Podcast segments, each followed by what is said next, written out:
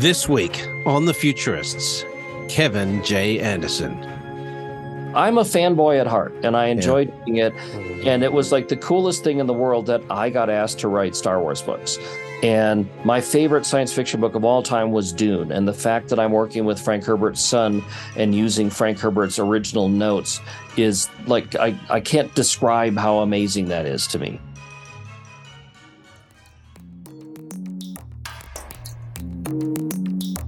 Welcome back to the Futurists. I am your host, Brett King, and in the hosting chair with me today is Brian Solis, uh, live from um, where are you? You're in Florida, aren't you, Brian? I'm in. I'm in Irvine. Uh, oh, you're coming, in Irvine. Uh, coming straight to you from the back seat of a car. There you go. And uh, we are very fortunate to have the inaugural guest for the Futurists. Um, you know, the, the very first guest we had and uh, um, you know, a, a, a, I guess a regular on our, our podcasts over the years now, um, and a man that I'm um, fortunate to call not just an acquaintance but a friend, Kevin J. Anderson, the man, the myth, the legend.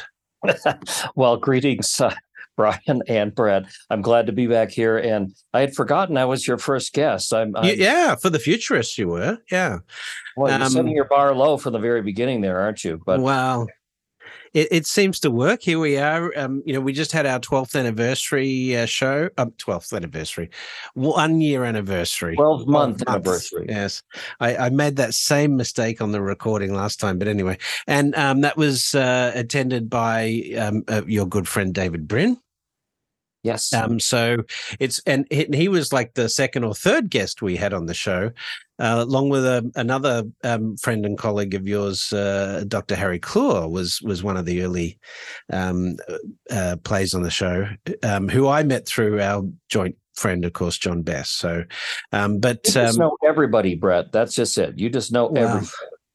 Well, you know what though, um, I, I am. You know, the the futurists have been such a um, a great gateway to really talented people because, you know, we started off with strong guests like yourself and and David and others, and so that enabled us to go and ask for for you know really you know good guests as well, and it's been fa- fantastic. This season, we've we've booked Peter Diamandis and and Dr. Robert Zubrin uh, coming up. Um, we just asked David for an introduction to to uh, Kim Stanley Robinson.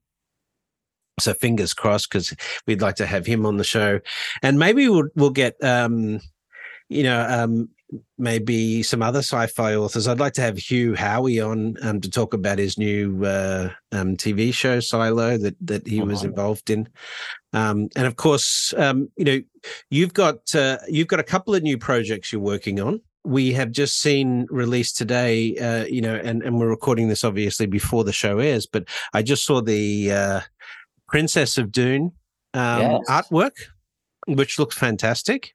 It's gorgeous and um, of course you've been working on the the uh, the Dune movies as a as a consultant, um, which it, it I, uh, Denis Villeneuve, he's just done such an amazing job of that uh, of the property, and and and just um, you can tell that he was obsessive about it in in terms of the the outcome. But I'm really looking forward to the second um, second part of the movie or uh, oh. the second uh, uh, is there anything you, you, you, i won't ask you to give us any spoilers um, you know but i, I will uh, ask you how have you felt about the process seeing it come alive with all of these new technologies and and so forth uh, you know being the fact that you've written um, was it 14 books in the dune universe? oh where we are now if you put them all together i in fact i had to just count them uh, we're at 21. The Princess wow. of Dune, 21 wow. total. And Princess of Dune is our the new one with Brian Herbert. It comes out in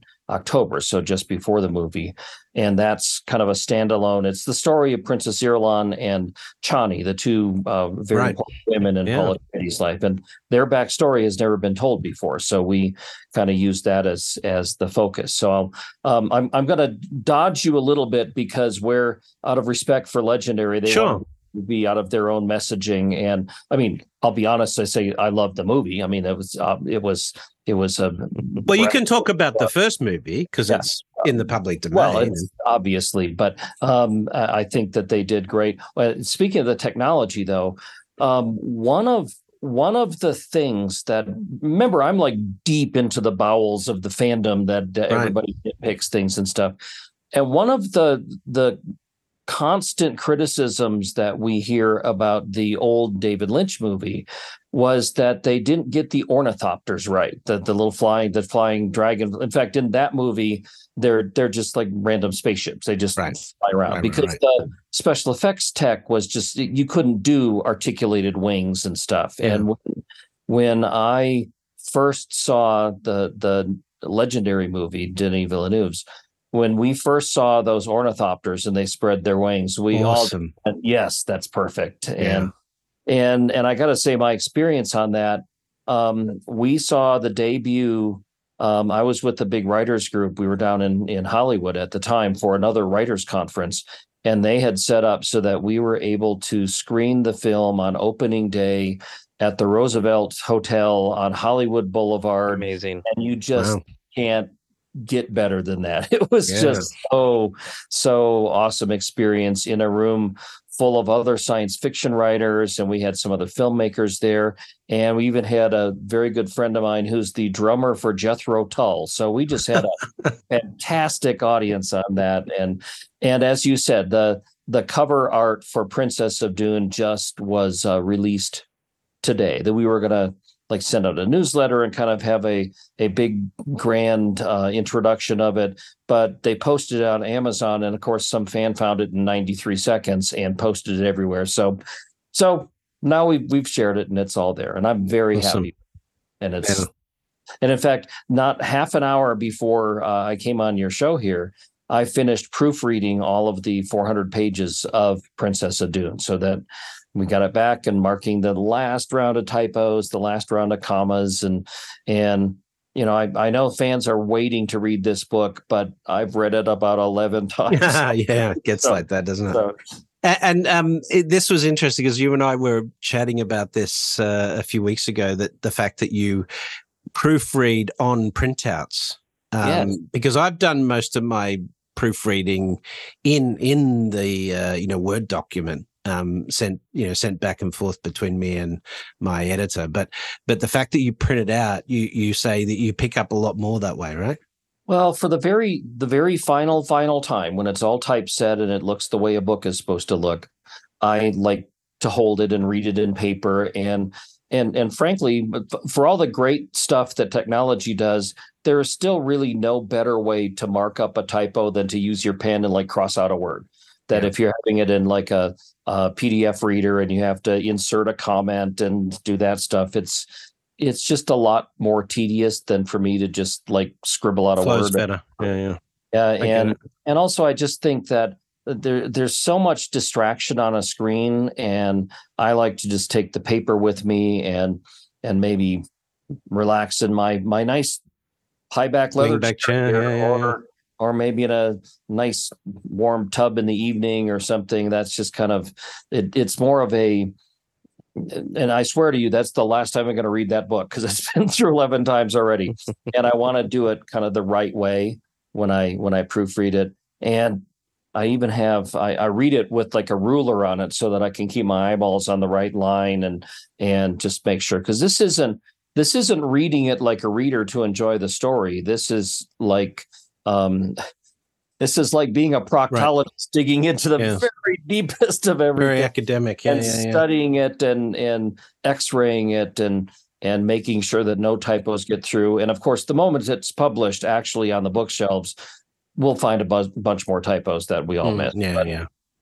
I no, I did have one very kind uh, commenter who uh, came back uh, after I published one of my books with all of the edits where I had spelt things with British spelling instead of American spelling, mm-hmm. which wasn't was was helpful. Um, I, am uh, a couple of things. Uh, first of all, um, please extend uh, to to Brian our uh, congrats on his work. And if you guys would like to come on for for the launch of uh, you know um, uh, Princess of, of, Dune um, or something, please avail yourself of of of our support however you can.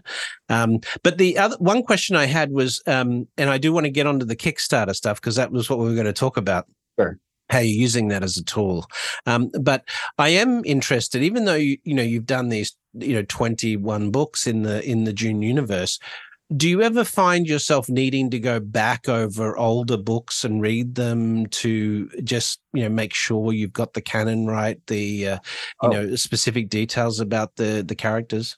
Oh, absolutely. We we had done so many so many books when we started. I think our first one was published in 1990 eight or so. I, I should have looked it up before I started, but but when we first started, that we were writing a Dune book pretty much every year. That was kind of our mm. our thing that we worked on it. And we did a the House of Atreides trilogy, which is the prequel. Um, you know, it's, it's the story of Duke Leto and Lady Jessica and the sort of the generation before Dune. And then we did a trilogy that's 10,000 years before Dune. It's the Butlerian Jihad. It's the war against the thinking machines and and establishes everything. And we did that. And then we did some other stuff and we kept working our way through. And then after we we finished a trilogy with um, uh, Sisterhood of Dune and Mentats of Dune and Navigators of Dune, we just went, okay, we just really need to take a break and just take a few years off.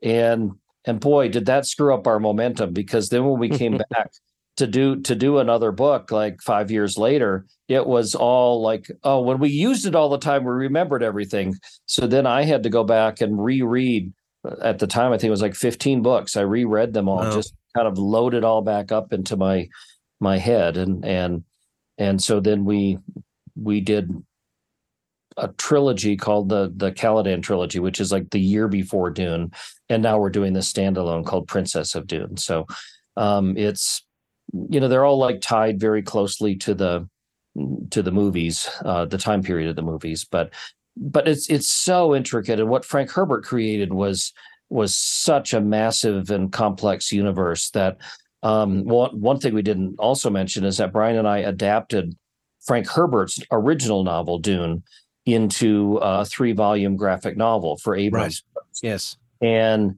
that that won all kinds of awards was new york times bestseller and i have a, I have a copy of it yeah. back here somewhere so. it was recently put on the um what was it like like the what the top 100 best graphic novels of all time or something like that. Congratulations. But, but one of the really amazing and i've read dune probably 25 times. I mean i've read it over and over and over again. But doing this graphic novel which is a it's not our we didn't feel arrogant enough that we wanted to adapt Frank Herbert's stuff and make it better. We did a scene by scene adaptation of mm. Frank Herbert's novel. And that made me kind of use a scanning electron microscope on Dune, like paragraph by paragraph, and how everything is set up. And it's just astonishing about how complicated it is. And I still found things that I had never noticed before, even after I've read it that many times. So so, in summary, I think Dune is pretty cool. Yeah. Uh, uh, how long did it take him to write that novel? Do you know? I knew at one time. if it's a matter Brian, of record, but uh, well, Brian wrote a very detailed biography his father called uh, "Dreamer of Dune," where he goes through the whole process, and there were many different drafts and iterations of it, and and nobody would publish it. I got like twenty six rejection slips before um, somebody finally took it and and that's a whole story in in itself. It was published by chilton books which only published auto repair manuals but they but the editor was bored with auto repair manuals and he liked science fiction so we took a chance on this unpublishable book and and the rest is history. Wow. Oh that's very interesting so, um, one of the things that we've talked about uh, recently is the fact that you've got a new Dan uh, Dan Shambles, Shambles yeah. um, the zombie detective, um, which I don't know how that works because I haven't read I haven't read any of the Dan Shamble books, which I'm I'm going to go and do after this. But um, um, I, as part of this, you've been more recently uh, adopting um, the use of Kickstarter um, yes. to help you with some of your projects. And um, I, I, know um, uh, the, the, Dune graphic novel has been part of the Kickstarter um, in, well, they, universe, was it, or, or uh, was it just a giveaway on on Kickstarter as part of a? I I think there was a different graphic novel, just the movie adaptation right. graphic novel that the film company did. Um, Brian and I weren't really involved in that one, but okay. they go through Kickstarter on that. Um, but let, let me give some background. So the, the Dan series is, we were talking about these big epic Dune science fiction things, and I've written my own huge space operas. I, I know you've read my Saga of Seven Suns books, and and I'm kind of I'm yeah. kind of known for for killing enormous numbers of trees by making paper for for massive books like that, and and giant epic science fiction, and I've done big serious epic fantasy like Game of Thrones, only I finished mine, but that's a different conversation entirely. Um, and after doing a lot of these giant things, I I sometimes felt that I just kind of wanted to do something that was more whimsical and humorous. And so I developed this whole series that uh, it's kind of like the Naked Gun meets the Addams Family. It, it's like it's really silly. It's full of stupid puns. It's ridiculous. It's in a world where um, all of the the monsters have come back: the vampires and mummies and ghouls and werewolves and everything, and zombies. And this this guy, uh, his name is Dan Shamble, and he's just a private investigator because even monsters, a human private investigator, but even monsters they still get divorced and they still have estate issues and they still have problems that they need a PI for. And and he's got a, a bleeding heart human lawyer as his partner and they're they're like working with all these unnaturals and doing like the uh, a mummy comes into the office one day and and he's suing the the museum because he wants to be emancipated that he's a person not property damn it. And and uh, there's a vampire who needs protection because he sees wooden stakes everywhere and like fence posts and he thinks somebody's trying to kill him and and it's just it, it's really silly and it's really funny and and i just i'm i like being funny. I like doing stupid stuff and they're just a joy to write. And so i wrote the first one and we sold the series to a traditional publishing house and they eventually published the first four and and they they did some things that um, I I didn't think was the right way to be marketing them. You know, I've I've done tons of marketing on my own. I'm kind of a um, publicity powerhouse. I got my own fan base. I've got all kinds got of things. Publishing house. Yeah. I've got my own publishing house that I've had for since like 2009, and these are these are really fun books. They're short. They're fast. They're funny, and they're the kind of things that when you read one, you want to pick up the next one pretty soon. And the other publisher wanted to bring them out like every 18 months. And I said, well, that's not a way to build an audience in it. And anyway, long story short, that they they published four of them. And with my own publishing house, I did the first short story collection. And eventually they decided that they didn't want to continue it. And I decided that I did want to continue it. So I I wrote the next book and published it in my own publishing house. It's called Tastes Like Chicken. And it it came out. And then I did another story collection and um and then but it i mean i've got all my dune books that i'm doing and i've got um i had star wars work and i've got big epic fantasies that i was doing. Yeah that's right. And frankly these were kind of smaller. They were just from my publishing house. And I really wanted to continue it, but it was hard to justify until kind of the light bulb went on and and Kickstarter changed everything. So I I, I knew a lot of authors who had been successful for it in doing crowdfunding. And I decided to take a chance. It was almost exactly a year ago when I ran my first one for a brand new Dan Shamble novel because I wanted to continue the series and I thought, well, the fans seem to want it, so let's see if they'll actually support it. Let's right. see if they'll put their money yeah. is. Um, and so I I put up this campaign that I wanted to get new covers because I didn't really like the old covers, and I had some artists who were doing things, and I I just said, well, I put up this campaign and let's see where it goes, and the sucker funded at 23 times what my goal was. And I just went, wow. And it was doing my math here, it was something like three or four times the the most that the traditional publisher had ever paid me for one of these books. So I sort of I went, this is a whole different ball game now because I am used to working with my fans. I interact with them all the time. I know you're on a bunch of my Facebook. Uh, see my Facebook posts. Of course, yeah, yeah. newsletter. I'm on Twitter. I go to conventions all the time. I meet the fans. I sign autographs. I give talks. I give writing workshops. I'm pretty well attuned to my own fan base.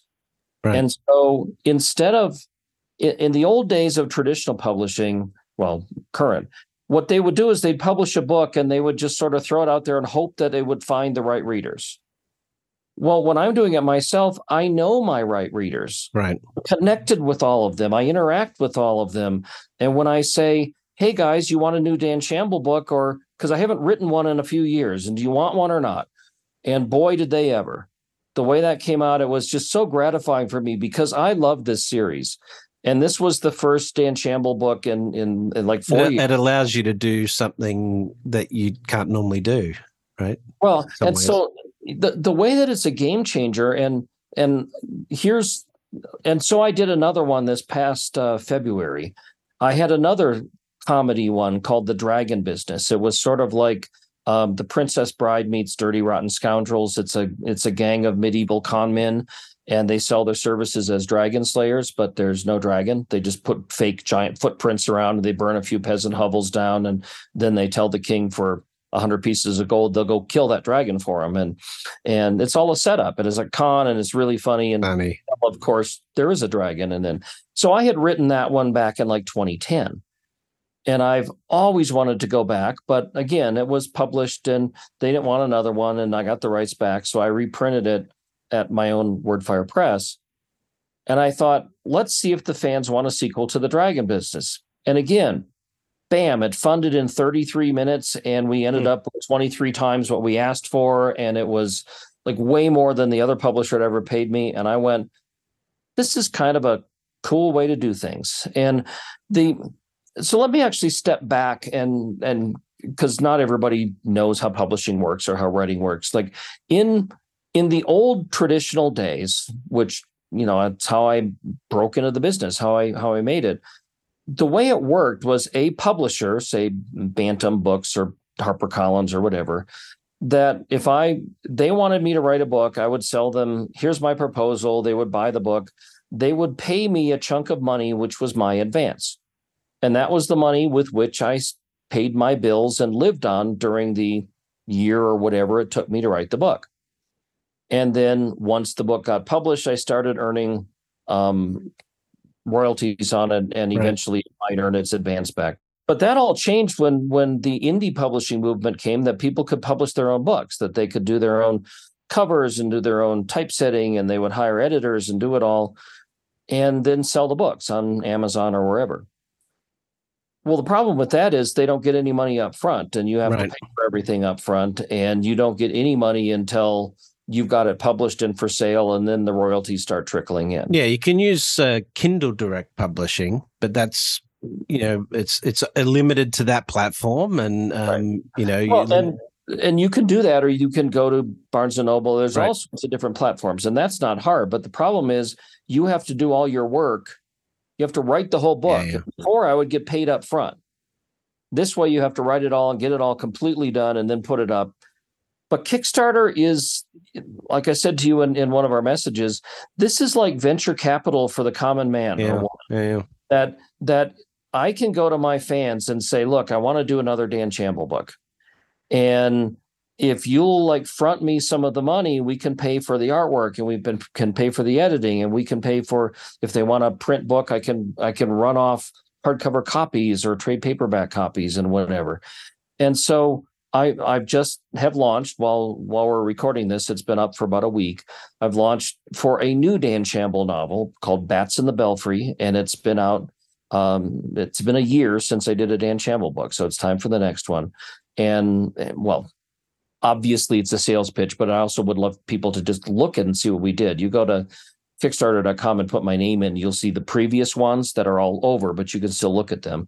Um, but I, I very cleverly put kevinjanderson.com and that'll point directly to the Kickstarter campaign. So oh, great, that's easy. Look at kevinjanderson.com. You can see what Bats in the Belfry is. Um, and it's it's just a lot of fun and I can watch what you can see what the backers want. Do they want so they can they can back at at like seven bucks for the ebook or twenty bucks. Well, you for, could even maybe write them in for the top donations oh, and stuff. Oh, right? there's there's uh, we got a and this this often fills up. Um, I put in for 300 bucks. I will write you in as a character, so you get get your name. So you might be a zombie that gets his head cut off. Awesome, awesome. Be a victim that the werewolf. I got to do that. Okay. Uh, um, well, yeah, that I mean, there are like three left, I think, on this one, but but it, it is funny, and the fans just love it. In fact, I've got I've got one who backed last year's Kickstarter for Dan Shamble, who had his name in, and he just loved it so much he he backed it again and paid for that and said, "Could you bring my character back as back a return life?" and so he's kind of a main part of this new novel, Bats in the Belfry. And um, but but I I when you look at this campaign, because every one of your follow, your listeners is going to go and look at the campaign, but when you look at the campaign, it's really pretty slick. I mean, all of my artwork is done, and I've got videos on there, and I've got um, boxed sets that I'm showing off and everything. And that does kind of show you how the entire Kickstarter universe has changed a little bit because now it's really sort of in the big leagues that right. it was originally it's, set it's i mean it's all it's it's um i want to get into some of the mechanics of like how you figured this out and and so forth but uh before that yeah we, i think that's a good that's a good pause for a break and we'll pick this up in just a moment. Thank right. you for listening to The Futurists with Kevin J. Anderson. We're going to take a quick break and we'll be right back. Provoke Media is proud to sponsor, produce, and support the Futurist podcast. Provoke.fm is a global podcast network and content creation company with the world's leading fintech podcast and radio show, Breaking Banks. And of course, its spin off podcast, Breaking Banks Europe, Breaking Banks Asia Pacific, and the FinTech 5. But we also produce the official Finovate podcast, Tech on Reg, Emerge Everywhere, the podcast of the Financial Health Network, and Next Gen Banker. For information about all our podcasts, go to provoke.fm or check out Breaking Banks, the world's number one fintech podcast and radio show. Thank you for listening to The Futurists. Welcome back to our conversation with the one and only Kevin J. Anderson. But before we get back into conversation, especially around Kickstarter, because we have so many questions, I'm going to turn it over to Brett to lead our quick fire round. Absolutely. So, um, Kevin, this is something we like to do to to help um, our listeners get to know you a little better um, and uh, I, I I hope you'll enjoy it. So here's here's a few quick questions. This is the lightning round. All right. What was the first science fiction you remember being exposed to? It was the War of the Worlds, the movie The War of the Worlds. When I was a little kid, I was five years old, and my parents foolishly let me watch it, and I just sat wide eyed all the time. And and it, that was it. That, that was, was it. it. Absolutely. Um, what technology do you think has most changed humanity? Wow, and it's just all been in my lifetime. It's so much. I, I am looking now at how much AI is changing us in the last like month. I mean that that's oh, going to yeah. be a huge thing. Yeah, but absolutely. I'm thinking um, gosh, humanity, you, you'd be going back to like electricity in the wheel and stuff like that. But but I think right now the fact of our smartphones that are basically the Star Trek tricorder that we can all supercomputers in our pocket, yeah, that that that is changing everything that we do from GPS to databases to um, taking photos. And I I sometimes forget that you can actually still make phone calls with them too. You know, um, I often quote that today's um, you know basic smartphones are more powerful than the Cray two supercomputer, which was mm-hmm. thirty million dollars. You know, back yeah. when it was l- launched. So we're carrying these thirty million dollar supercomputers around in our pocket. What do we do? We take selfies and play Angry Birds, right? So oh, and um, TikTok, bro. and TikTok. Don't forget TikTok. All right. Um, uh, name a futurist or an author or an entrepreneur that has influenced you and why. Well, that's got to go right back to Frank Herbert. He was one of the original people that I that I thought of as a futurist rather than a science fiction writer, because this guy had just so many visions of the future. And remember, Dune was written in 1963, I think. Right. That I mean, nobody thought about ecology then. Nobody thought about mm. um, um, water despotism and and limited resources. It was all ray guns and rocket ships and and bug-eyed monsters but but dune just frank's mind just made me think about politics and religion and economics which were not things i had really thought about before when i was reading so. Got to be interesting. Yeah. Here's a good one. What's the best prediction a futurist or science fiction author writer uh, creator has has made in your in your estimation well, I can I can think of one that I always point to in the opposite sense, in that one of the biggest things Isaac Asimov got wrong is he thought computers were going to get bigger and bigger and bigger as they right. got more powerful. Remember that he had computers, the most powerful ones were the size of planets and, right. and um, smaller and smaller and smaller. Um, you know, I'm I'm I don't really read science fiction for what somebody right. predicting but i'm lightning round and i'm giving you long answers but this is kind of kind of interesting because you mentioned david brin before and david and i a few years ago were at the us air force academy because they had sort of a they brought in some science fiction writers as uh, basic visionaries to just think of stuff. And it was you sitting around just doing kind of working groups and making up things. And this was at the time i believe of the first iraq war um, and there was so much trouble with all these these American troops going over there, and they didn't speak the language, and they right. didn't understand the culture, and there was all kinds of unnecessary clashes. And I made the comment on one of our groups. I, I said, you know what would really help is if we had like a Star Trek universal translator, so that if our soldiers went in somewhere, that they could actually talk into something and the locals would understand us. You know, I well, have there now. my yeah. million, three million dollar supercomputer telephone right now because I went. We went to the Czech Republic a year ago, and I do not speak Czech, but I could speak into the um, yes, uh, yeah. which I have several different translator apps, and I could set it for Czech, and I could say what I wanted, and it would say what I wanted to the to the doorman at our hotel who didn't speak any English, and I I am still just totally blown away by that because yeah. it removes the language barrier. It's amazing. Mm.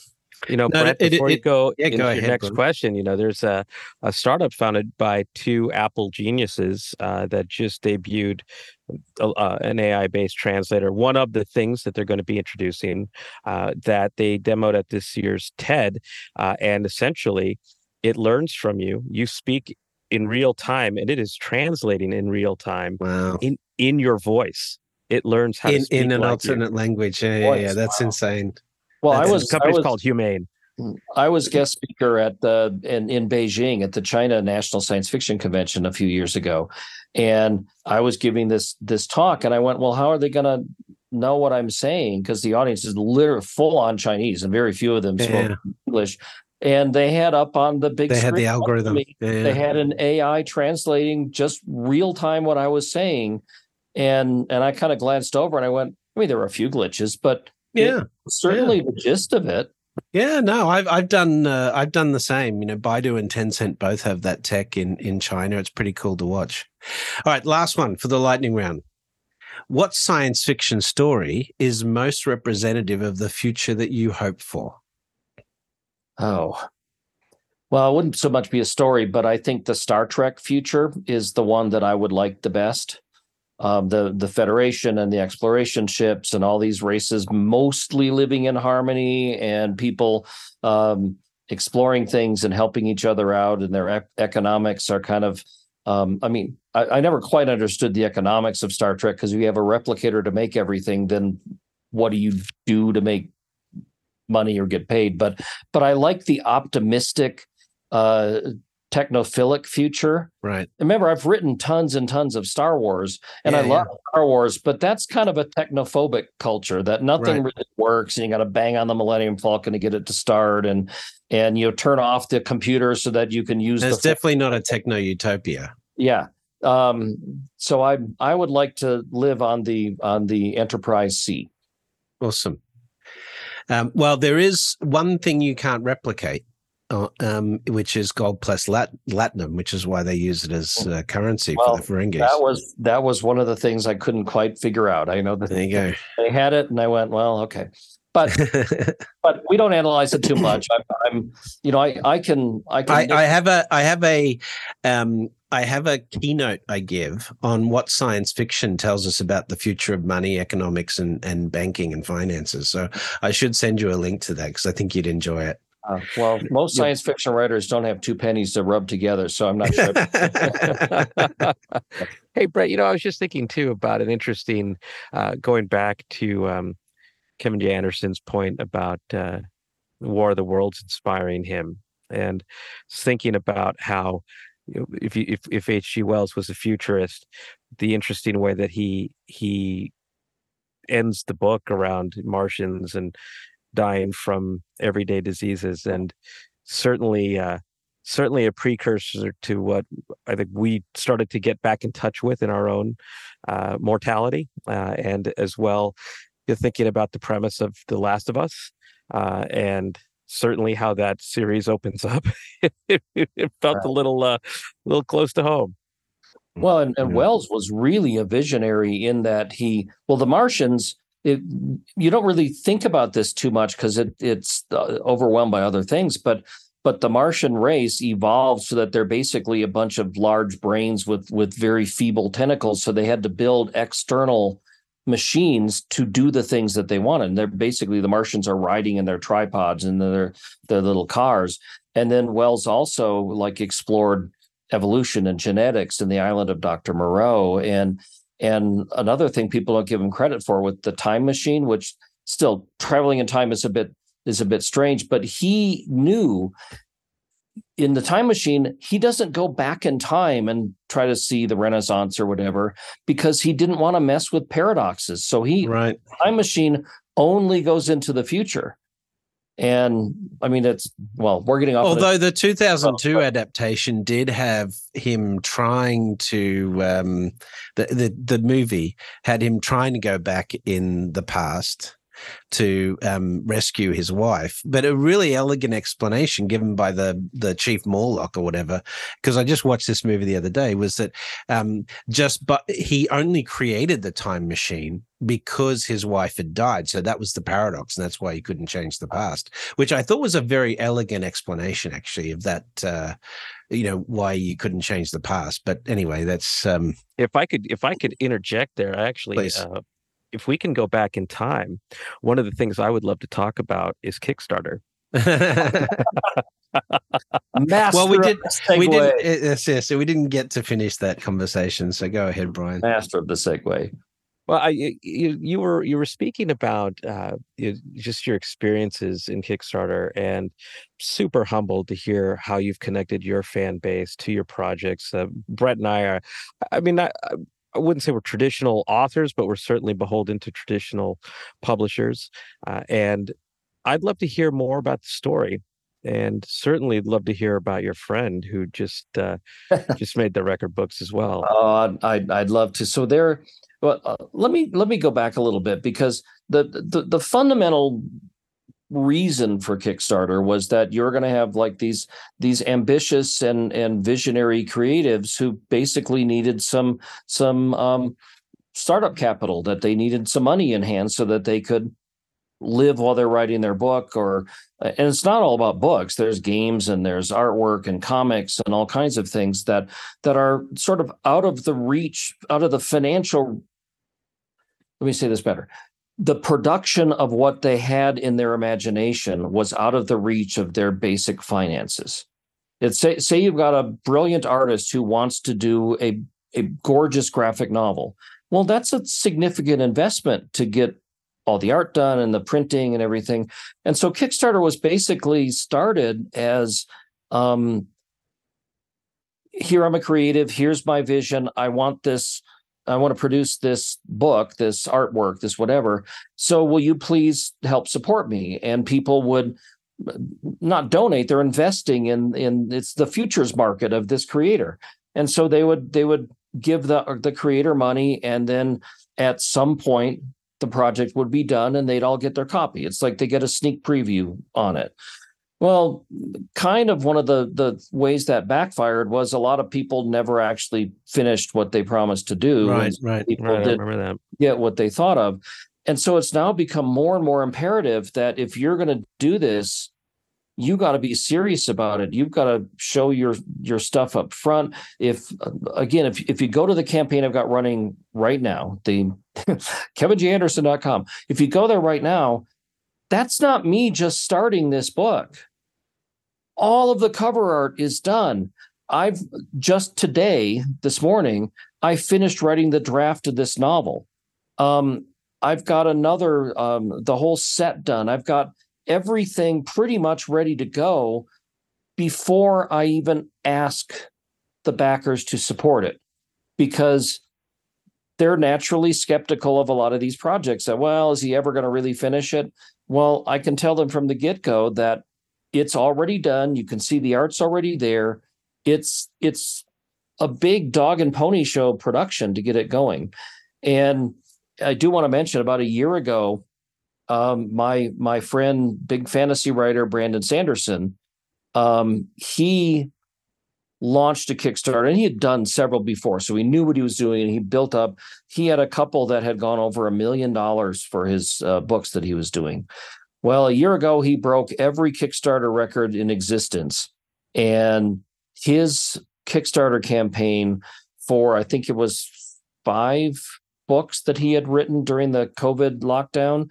He made $42 million for his Kickstarter campaign.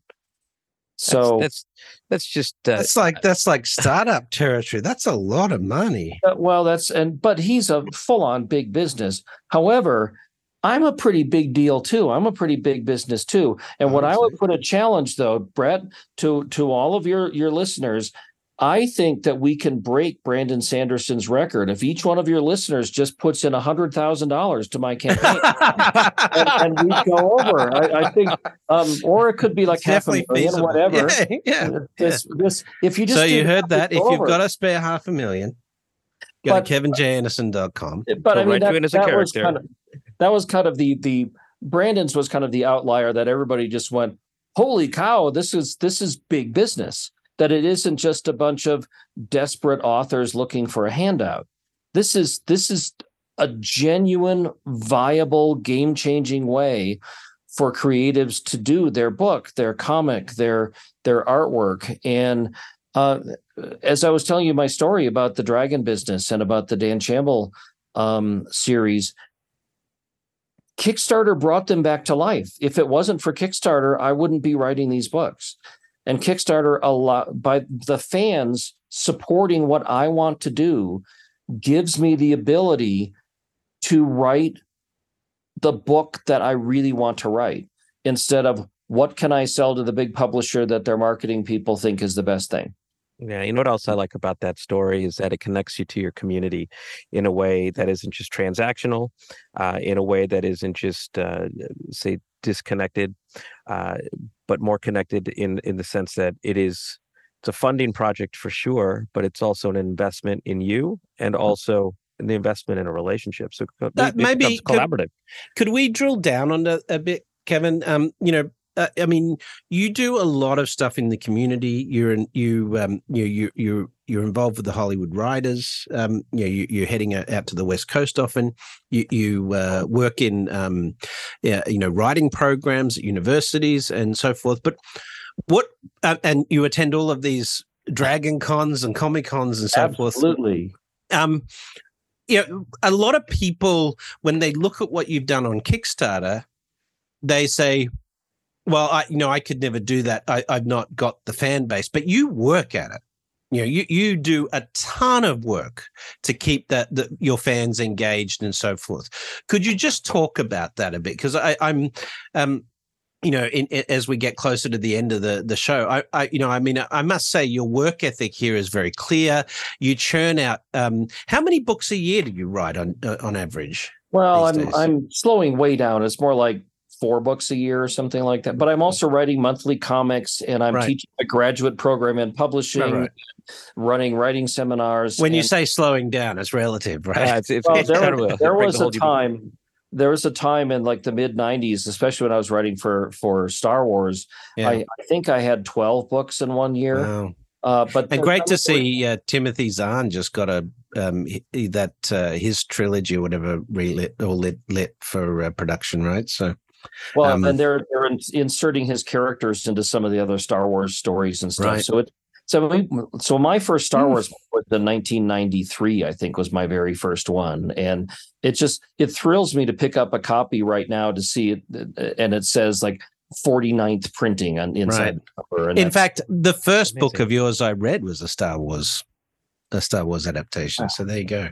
Well, um, uh, to get to get to what you were saying though is that this you see my Kickstarter, like I said, that we funded in nine minutes and all that kind of stuff. And and I worked really hard in building the campaign. But but this is something, it's a result that I've been priming my audience for for 25 years. I mean, just by by paying attention to my fans, by um, sending them newsletters and answering all the email.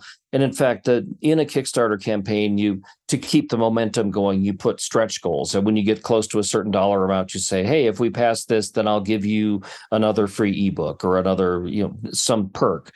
And our next stretch goal that we've got on this one is an exclusive private Zoom hangout call with me.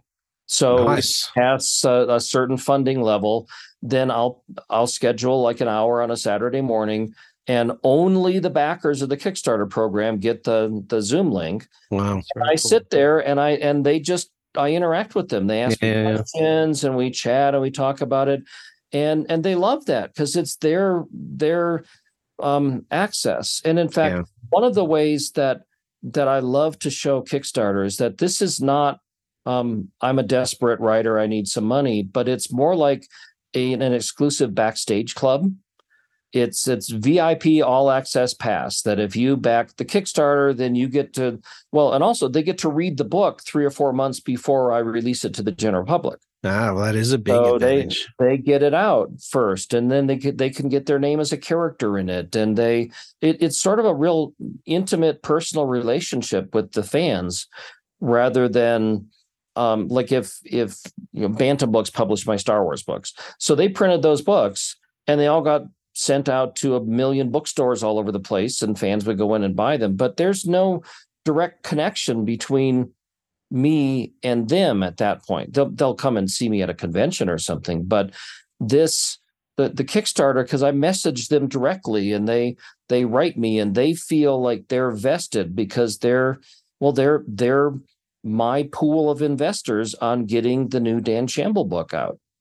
That they're they're awesome. part of the team and they feel yeah that. yeah they're part of the team. That's a that's definitely a great way to to put it together. But um, I, my my point of you know my point was that you know if people look at you and think that um, that this is luck that, that you've built this platform as a, as an author, the reality is you do a ton of work all the time and you've been very consistent over decades and that's a, a large part of your you know quote unquote uh, overnight success right yeah well my one of my things on my i think it's the motto on my my website is the harder i work the luckier i get right hmm. exactly mm. i mean I've, I've had people go oh i could be that successful if i was as lucky as you and i'm like yeah try try being lucky for 20 years and and you know it, it but I, I don't want to like beg for sympathy that I, I work so hard.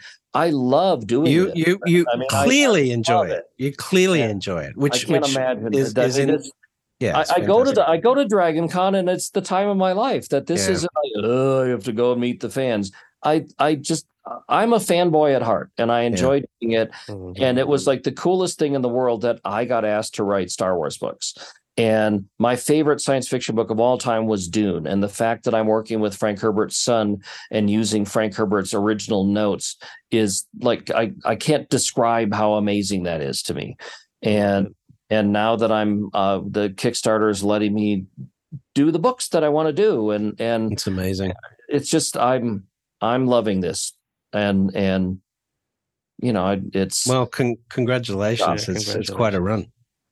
Um, well, we're running out of time, but I, will just get your comments quickly before we we finish off. Any thoughts about what's happening with the writers' strike in Hollywood right now, and just generally, um, you know, the role of AI moving forward? You know, you talk about cover artwork and things right. like that. You know, there, there are tools that are clearly coming to maturation very quickly that could be used um, I think eh, you know as a as a writer myself, there's some elements of like research um, and synthesis, particularly from, from, on the nonfiction side, from a data perspective, that where I may use uh, AI, but I still want my voice in the writing, so I'm not going to delegate that to a, an AI. But um, are, are, you starting to experiment with any of these tools yourself, or how do you think it might might change the, um, uh, the I'm, landscape? I'm I'm keeping my eyes on it and I'm I'm curious and and frankly I'm too busy to spend too much time dabbling with it but but I I I mean it's there are people who are terrified of it. There are artists and writers who are just absolutely terrified but it's kind of like we've seen how technology evolves and and fills whatever niches it can. So I don't think it's realistic to just say AI is bad. Let's just not use it anymore because that's not going to happen. Um, I, I I feel that all the people, all the the horse buggy whip manufacturers right, right. are made obsolete because of autocars, or or even a more uh, a more recent example. If you'll uh, remember, there used to be a, a video store on every block, the Blockbuster Video or whatever. Right, so right. go and get your VHS tapes, and that just like within a year they just disappeared. Yeah. um, and so i feel for those people but i don't know what you can do about it. What what i'm really look there will always be like a, a the genius pulitzer prize winning person that's got the, the the the only person who could ever write that poem or that lyrical novel or something is that person. That there there are some writers that that are just geniuses. Um, I think I tell a pretty good story with good characters. I wouldn't put myself in in genius territory, but but let's go a little bit a step further down. There are writers who spend a lot of their career writing what and I mean no disrespect, but kind of like cookie cutter um, identical novels. There are there the obvious one is kind of like the the monthly Harlequin romance novels or um, science fiction adventure military science fiction that that they just the readers want a new one every other every other day or they want one every week and and they're kind of formulaic but there are lots of people who write those books and make a living at it. Mm-hmm. I think those kind of books an AI could probably do quite adequately. Yeah. Certainly in a year or two that do especially if you train a um, a language model based on your previous books. There's more than enough there to get your style and so right. forth that you can use. well, use. Or even just just feed in. And again, I'm not picking on Harlequin romances because they're they're just kind of the one that we can all grasp. If you feed an AI um, 500 Harlequin romance paperbacks, you don't think it can generate ones that yeah, most sure. readers won't notice the difference? Yeah, yeah, that's uh, true. And I, I, I feel sorry for the the writers who make their living doing that because now they're suddenly mm-hmm. out of the job. But I I don't know what else. I I I don't think it's realistic to just say this is bad. We have to um, stop it because it's going to be there. I think we need to learn how to um, use it, adapt, huge, yeah, yeah. Huge yeah and aug- augment right? I mean, Brett, that's your book. Yeah, yeah. You know, augmented. Well, and, I, I, think about uh, you know, real quick. There's the one thing that's very clear listening to you or Brett, just you know, our friendship going back years. Uh, there's an electricity to you that uh, it's it, it, it, generative AI is never going to be able to pick up. But even if I asked it to write in your voice with a small language model based on all of your bodies of work. Might be able to get to the style, but it's your electricity, it's your unique you that you bring to the table, and that I think is our our, our greatest defense, but also our greatest greatest asset in augmenting with AI. And that uh, I I I know I know many writers who are out there on the picket lines, and they have some of the most some of the cleverest signs I've ever read too, because you know, dem- demonstrating their unique their unique talent and perspective of the world, and and all of the emotions and life experiences, good and bad, that have made them who they are, to give them their that unique voice. I I, I I'm a, a hopeless optimist, as you know, Brett, and I I do, but I do see challenges, and I do see lazy uh, decision makers out there who are going to try to to to profit on some of this stuff. So we do we do. I mean, look, we, you know, you can get plenty of stuff that's written today that's just churn the handle stuff. So it's not, you know, I mean, I don't think that that's you know going to be eh, you know it might be better quality actually with ai but um as you say kevin you know you've got a fan base and they come yeah. because of of your universes you've created for them and um well, i think that that's still important well, and I it, kind of to tie back to the Kickstarter, what might happen is I I have to go to my fan base and run Kickstarters so that I can keep writing artisanal Kevin written right. exactly that it'll be a specialty handmade thing rather than the mass produced written yeah. by a human. Yeah. But you know this. Uh, uh, even though I'm I'm 61 now, but I'm still writing as fast as I can, and I'm still um, doing all kinds of other things. Um, but I think that we still need to learn and adapt. And and and, and I guess I'd be um, I know we're trying to wrap up. I'd be remiss if I didn't mention another project with with your friend Brett uh, John Best. Of course, we're also working on a Saga of Seven Suns board game. Ah, wow! And uh, we've got this. Is, is this an exclusive? Uh, we, have not, we have not announced it anywhere before, but but wow. it's relevant here in that um, we've already got our plans set up that we will be doing some uh, sneak previews and demos, but we will be funding the board game through a Kickstarter campaign because Fantastic. we can get the funds we need because manufacturing. As long as I get to play as an Ildiran. Well, you you might be able to, or we, will find we'll find something for you to do. But but anyway, it just goes back there. There are games, there are comics, there are books, there are everything that that this Kickstarter has been a game changer for how I am now approaching my future projects. And awesome. Again, hope you look at the. Well, the, we we do appreciate certainly the you know the, the fact you've given us your time and given us some insight into this. Um, you know, uh, if you want to see, if you want a masterclass on how to, um, you know, as an author, how to um, you know w- be a working author, then there's no better exa- example in my my view than than Kevin. So um, and uh, great work. Uh, Kevin, how do how do people follow the Kickstarter stuff? You mentioned kevinjanderson.com, but how else can they follow your musings? Yeah, well, kevinjanderson.com will just point to the Kickstarter for the Correct. next like it, it's over on June 7th or 8th. So you don't wait too long. Um, but I've got Wordfire, Wordfire.com. name of my company, wordfire.com. Uh, that that'll take you to kind of my basic stuff. And I'm on Facebook. Just look for official Kevin J Anderson, and you'll find it. And I'm on Twitter with with the handle the word the and then my initials the KJ. So um, and of course, you, we can also find not only your your books, but Rebecca Moesta's books on uh, yes, uh, my, my wife. Well. Uh, we've written we've written 38 books together, and we've been married 31 years, and we're still wow, married. Collaboration books, and um, anyone? Oh oh i guess so i i have wordfireshop.com that's our online store if anybody wants autographed books and stuff fantastic. so. Well, that's a great way to finish. And thank you very much for your time. It's always a pleasure. Um, go to thekja.com or wordfire.com to find out more about Kevin.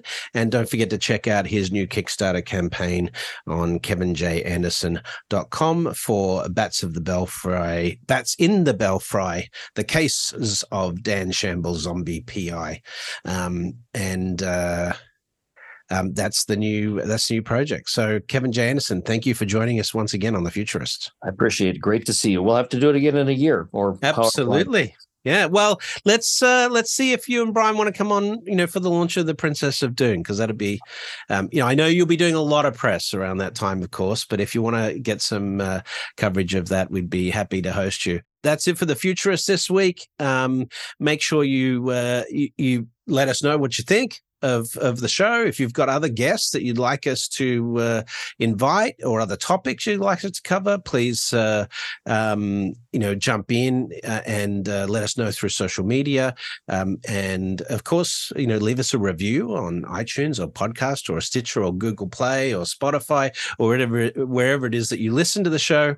Um, and uh, that all helps people find the content. Our thanks go my thanks go out to to uh, Brian Solis for joining uh, today, and of course our guest Kevin, um, and to the team at Provoke, including Kevin Hirschon, our audio engineer, um, uh, uh, Lisbeth Severance, uh, Carlo Sylvie, and the entire team at Provoke. That's it for the Futurists this week, but we will see you in the future. Well, that's it for the Futurists this week. If you like the show, we sure hope you did please subscribe and share it with the people in your community. And don't forget to leave us a five star review. That really helps other people find the show.